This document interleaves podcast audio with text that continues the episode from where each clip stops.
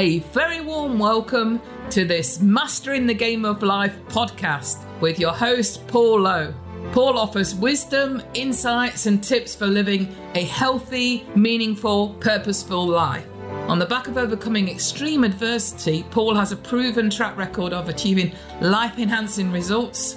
He offers empowering advice and guidance to help people develop a mindset for success so that they can live with more happiness and prosperity. Through his Mastering the Game of Life podcast and books, Paul also helps people to get their own inspirational messages and powerful stories out into the world, as well as being involved in supporting many charitable organisations in their development, fundraising and projects. Hello listeners, and welcome once again to this Mastering the Game of Life podcast episode. Today I'm joined by another one of our world game changers, our global co-authors in our new book, the exciting Mastering the Game of Life. And in the book, as I say, twenty global co-authors are sharing their stories of, of transformation, how they've made that, um, how they made that journey, inspiring others in their, um, you know, in their account of what's happened. And um, part of that is a gentleman from uh, from my home country, not my hometown, but my home country in England. Steve George. Steve, a very warm welcome to you, sir. Hi, Paul. How are you? Thank you once again for inviting me on to this podcast to have a chat, but also to, to share a little bit of inspiration, a little bit about my chapter and about the book that we've got coming out. So all exciting stuff. Great stuff. So let's dive straight in, Steve, without further ado. Riding the wave of resilience to become a winner. Just give us a very brief intro into what inspired you to come up with that title. So, as a as a professional speaker, I generally talk about my journey, which does take me from wheelchair to world champion, but I'm not going to give any more away than that, hopefully. Uh, hopefully you won't squeeze any more out of me, but it's about my journey. There, there's a lot of highs and, a low, highs and lows, and this is how it relates to life. Um, everybody going through life, you know, on their journey, they've, they've got a goal that they're generally working towards. And on that journey, there's going to be some highs, there's going to be some lows. Now, the way I look at this is it is a wave, and it's the wave of resilience, because when you hit a, a low, let's call it an adversity, um, it's not very nice, okay? You have that, the shock, and then you have the denial. And then what, if you can imagine a wave kind of place, you know, you, you'll start coming downwards.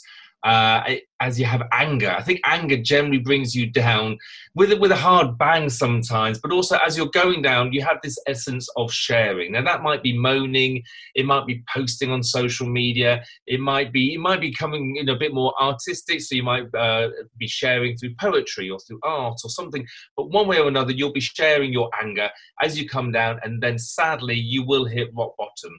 Now, once you're on rock bottom, it's not a very nice place. And that could be sulking, but it could be harder than that. It could be actual depression. This is the bottom of the wave. And so when I talk about the wave of resilience, this is the lowest part that you can get. The thing is, after this part is the acceptance part. And that is accepting the adversity that happened in the first place, the shock of the denial, the anger that you've, you've suffered, and where you are. Once you accept it, the next part is positive. It's about taking action. It's about lifting yourself up. It's about pushing yourself onto to self-actualization, onwards and upwards, and, and bigger and better things. And this reflects deeply in my journey that I went on, in my chapter that I talk about.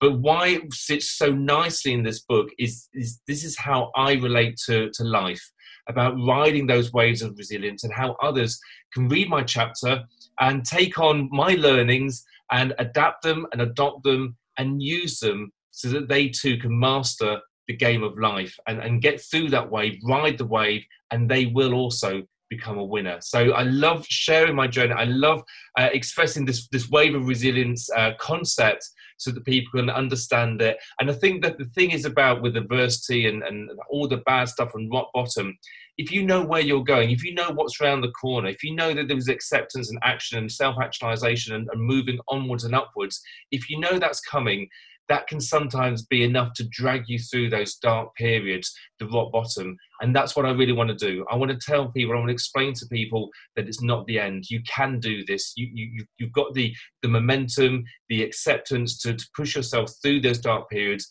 and then onwards. And that's what I really want to do. I want to inspire and help people. Hmm. I want to throw in a little bit of a left field. Well, it's a very, very big left field curveball on this, Steve. Um, yeah. A word that's come into, I think, you know, because we've kind of had this conversation privately, or this sub-conversation, a word that's come into my consciousness, particularly over the last six months, is the word hope. What part does hope, or has it played in your world, and continues, if any, to play? That simple four-letter word, hope. I think hope can come in all sorts of um, different formats, really. I think hope also reflects deeply in belief. If you believe that you can achieve, you, you, that gives you hope. If you believe that you can survive, then that gives you hope. So belief and hope are very similar. And so that's what I had throughout. I'm a very optimistic uh, person, and that helped me to believe. That helped me to, to give myself hope. Um, by people hearing my story, they can see that I clearly had that belief. I had that hope. That helped me so much, especially in the dark periods. And, and they can understand how important it is for them to have it. Now, that might be a, a pretty obvious thing to, to say. You need belief, you need hope. Yeah, I get that. So how can they get that? How can they have that hope within themselves? How can they have that belief? And again, it's similar to what I was saying just, just earlier. It's about the understanding. It's the understanding of where you are on this, this journey. And that things will get better, things can get better. Listening to other people's stories of inspiration, not just my chapter, but everybody's chapter within the book has, has got a different spin on it, a different looking uh, look, way of looking at it. And everybody, every every author will give the reader hope. And this is what you need to do. Even if you haven't, you feel that you haven't got much of, of hope yourself, you've got it there deep inside you. You just need to build it up. And, and sometimes it's like a muscle that you need to exercise. So how do you exercise it? By listening to other people, hearing what they've done, hearing what they do. Again, uh, you know, the adapting, uh, the adopting of, of all these messages that people share, and letting that sink into your own mindset to give yourself that belief and to give yourself that hope, so that you too can do the things that you really want to do. And that is so important. Finding out what your vision is, finding out what you really want, finding out that thing that makes you, that makes you happy. And if you find that, you will find a way of getting there by using the, the messages and the tools that all the authors have expressed in this book to give the reader more hope. Mm, that's, that's a fascinating insight. And as you were speaking there, Steve, rightly or wrongly, my mind flirted with, and, and as it invariably does, no matter who the guest that comes on, uh, flirted back to the very first Mastering the Game of Life podcast, um, oh, blimey, probably nearly three hundred episodes ago now. It wow. seems like a lifetime ago, but it was actually, at the time of speaking, less than two years ago. And the yeah, Mastering the Game of Life is as simple as A B C. And listening to you speak there, it brought it back. So the A is for awareness. Our starting point for anything is surely our awareness. What are we aware of? And that has many, many connotations, because we can go into the spiritual realm with awareness, or just simply be aware of, what's my name? The B, you've already mentioned that, Steve, massively, massively powerful in all our lives, beliefs. And the C, for me, this is the key that unlocks this new door to fulfillment, freedom, happiness, call it what you will. And that sees creativity, looking at things differently, feeling differently about things. And as you say, having others inspire you, you know, mm. checking you, challenging you. And yes, sometimes tough love to say, Steve, I'm sorry, that is not acceptable. Or Paul, no, I'm not having that. That's not right. And by people doing this and giving us this tough love, so long as it comes from the right place and the right motive and the right energy, that's absolutely fine. Isn't that the essence how most responsible parents bring their children up? Yeah, it is. And sometimes it can be hard uh, taking advice from others, you know, taking feedback, shall we call it. It's easier if you trust and you believe and you love the person that's giving it to you, uh, if they're an expert in their field. But if it's not, then it can come down as negative criticism. And negative criticism is always hard to take on board. But if it's feedback, then you need to take it on board.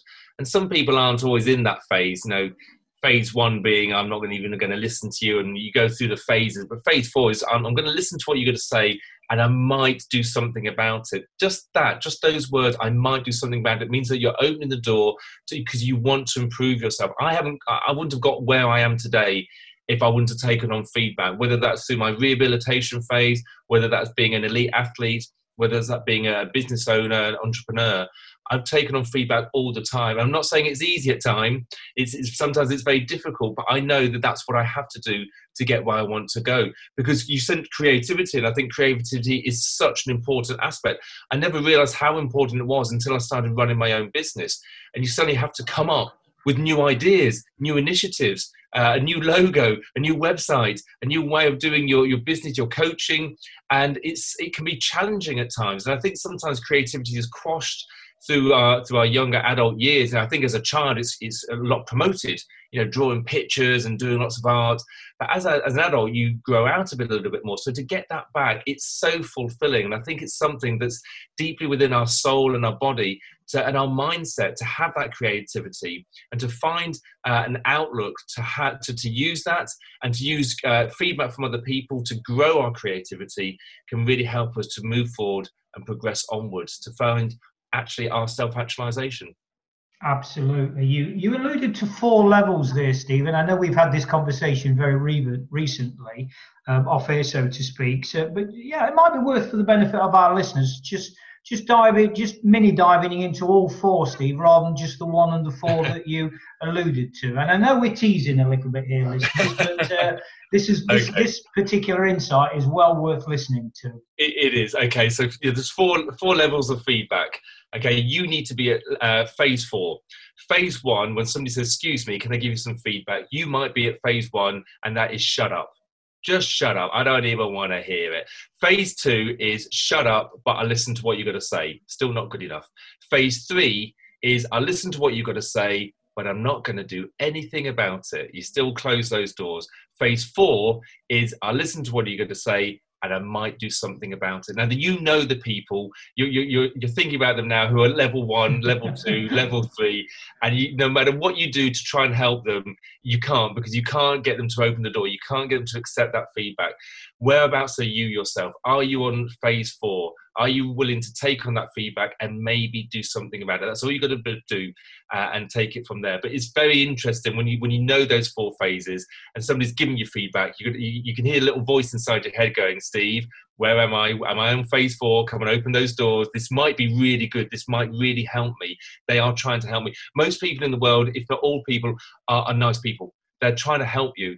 And sometimes they do it in the strangest ways, but they still are trying to help you. So it's about taking that on board and then, you know, sifting it through and doing something with it in your own mind. But first of all, take it on board. Think about what am I going to do with it. And does that take us back, Steve, to the A of awareness? Where am I at this moment in time? As you say, I call it changing gears, you know, because isn't it true that, you know, with the various levels of love, we change gears. At one minute, we might be in what Robbins describes level one, baby love, pure selfishness, me, me, me, me, me, me. We might change up into fourth gear, the ultimate spiritual love of, you know, all the Gandhi-esque, no matter what you do to me, I will love you unconditionally. And isn't it true, Steve, that through we go through life, whether it's through these four levels that you've alluded to or Robbins' four levels of love, we've got all these mechanisms, we've got all these gears that the outside world is constantly changing and making it. Just as we're driving down the road and a tree falls out in front of us, we might have to do an emergency stop. Or if there's a road blockage, we'll take a detour. If we go up a hill, we have to go in a lower gear. And I feel that that's a great metaphor for, you know, this riding the wave, going uphill, going downhill, going downhill. The road's winding, it's changing. It's a great metaphor for life, isn't it? It, it certainly is. And, you know, it, it's the, the awareness comes in various levels as well. You know, you're talking about knowing about the, the, the levels of love and knowing about the wave of resilience and knowing about all of these, these concepts that people talk about. The awareness is knowing about these concepts. But the other thing is awareness on yourself, asking yourself, where am I? Where, where am I on this journey? Where am I on this road? Where am I on the wave of resilience? Where am I on the love? And it is about talking to yourself. I had a really interesting conversation with somebody yesterday, uh, a professor, and he was talking about self-talk. Now, when I was uh, went down to the G B squad, I had to do uh, questionnaires and elite athletes, and one of the questions was, do you talk to yourself?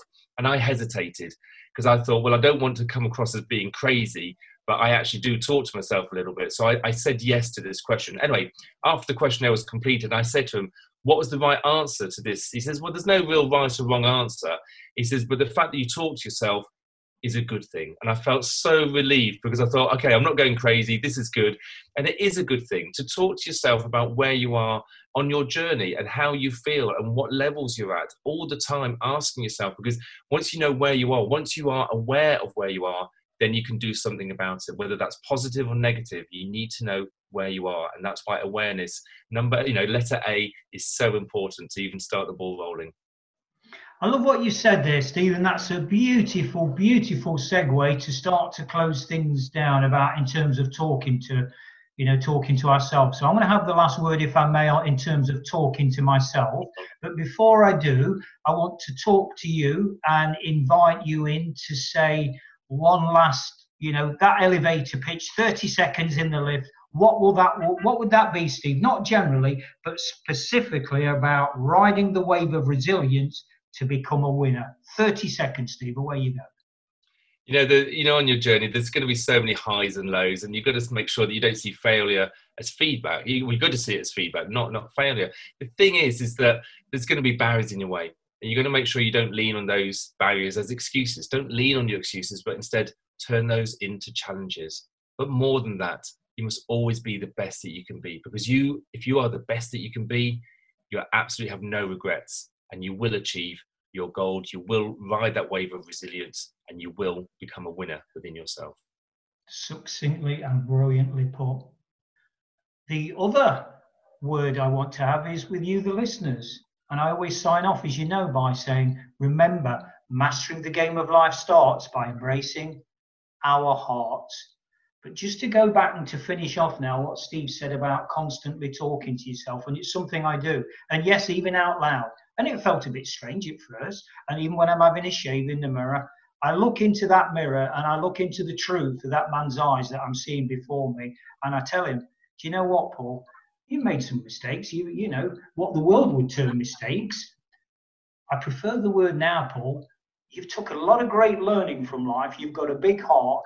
You're going to give it to this world, and this world is going to be a better place. And we are forming a global network of, of world game changers. And together, this world will be a better place. And that, Paul, is what you are doing. And on that note, listeners, thanks for being with us. And remember, Mastering the Game of Life book is coming out very soon. Thanks very much for listening to this Mastering the Game of Life podcast episode. If you found it interesting and helpful, drop a line to Paul via paul at paul dash low dot com with any thoughts or questions you may have. He'd love to hear from you, and he'd be more than happy to respond. Alternatively, check out Paul's website at w w w dot paul dash low dot com.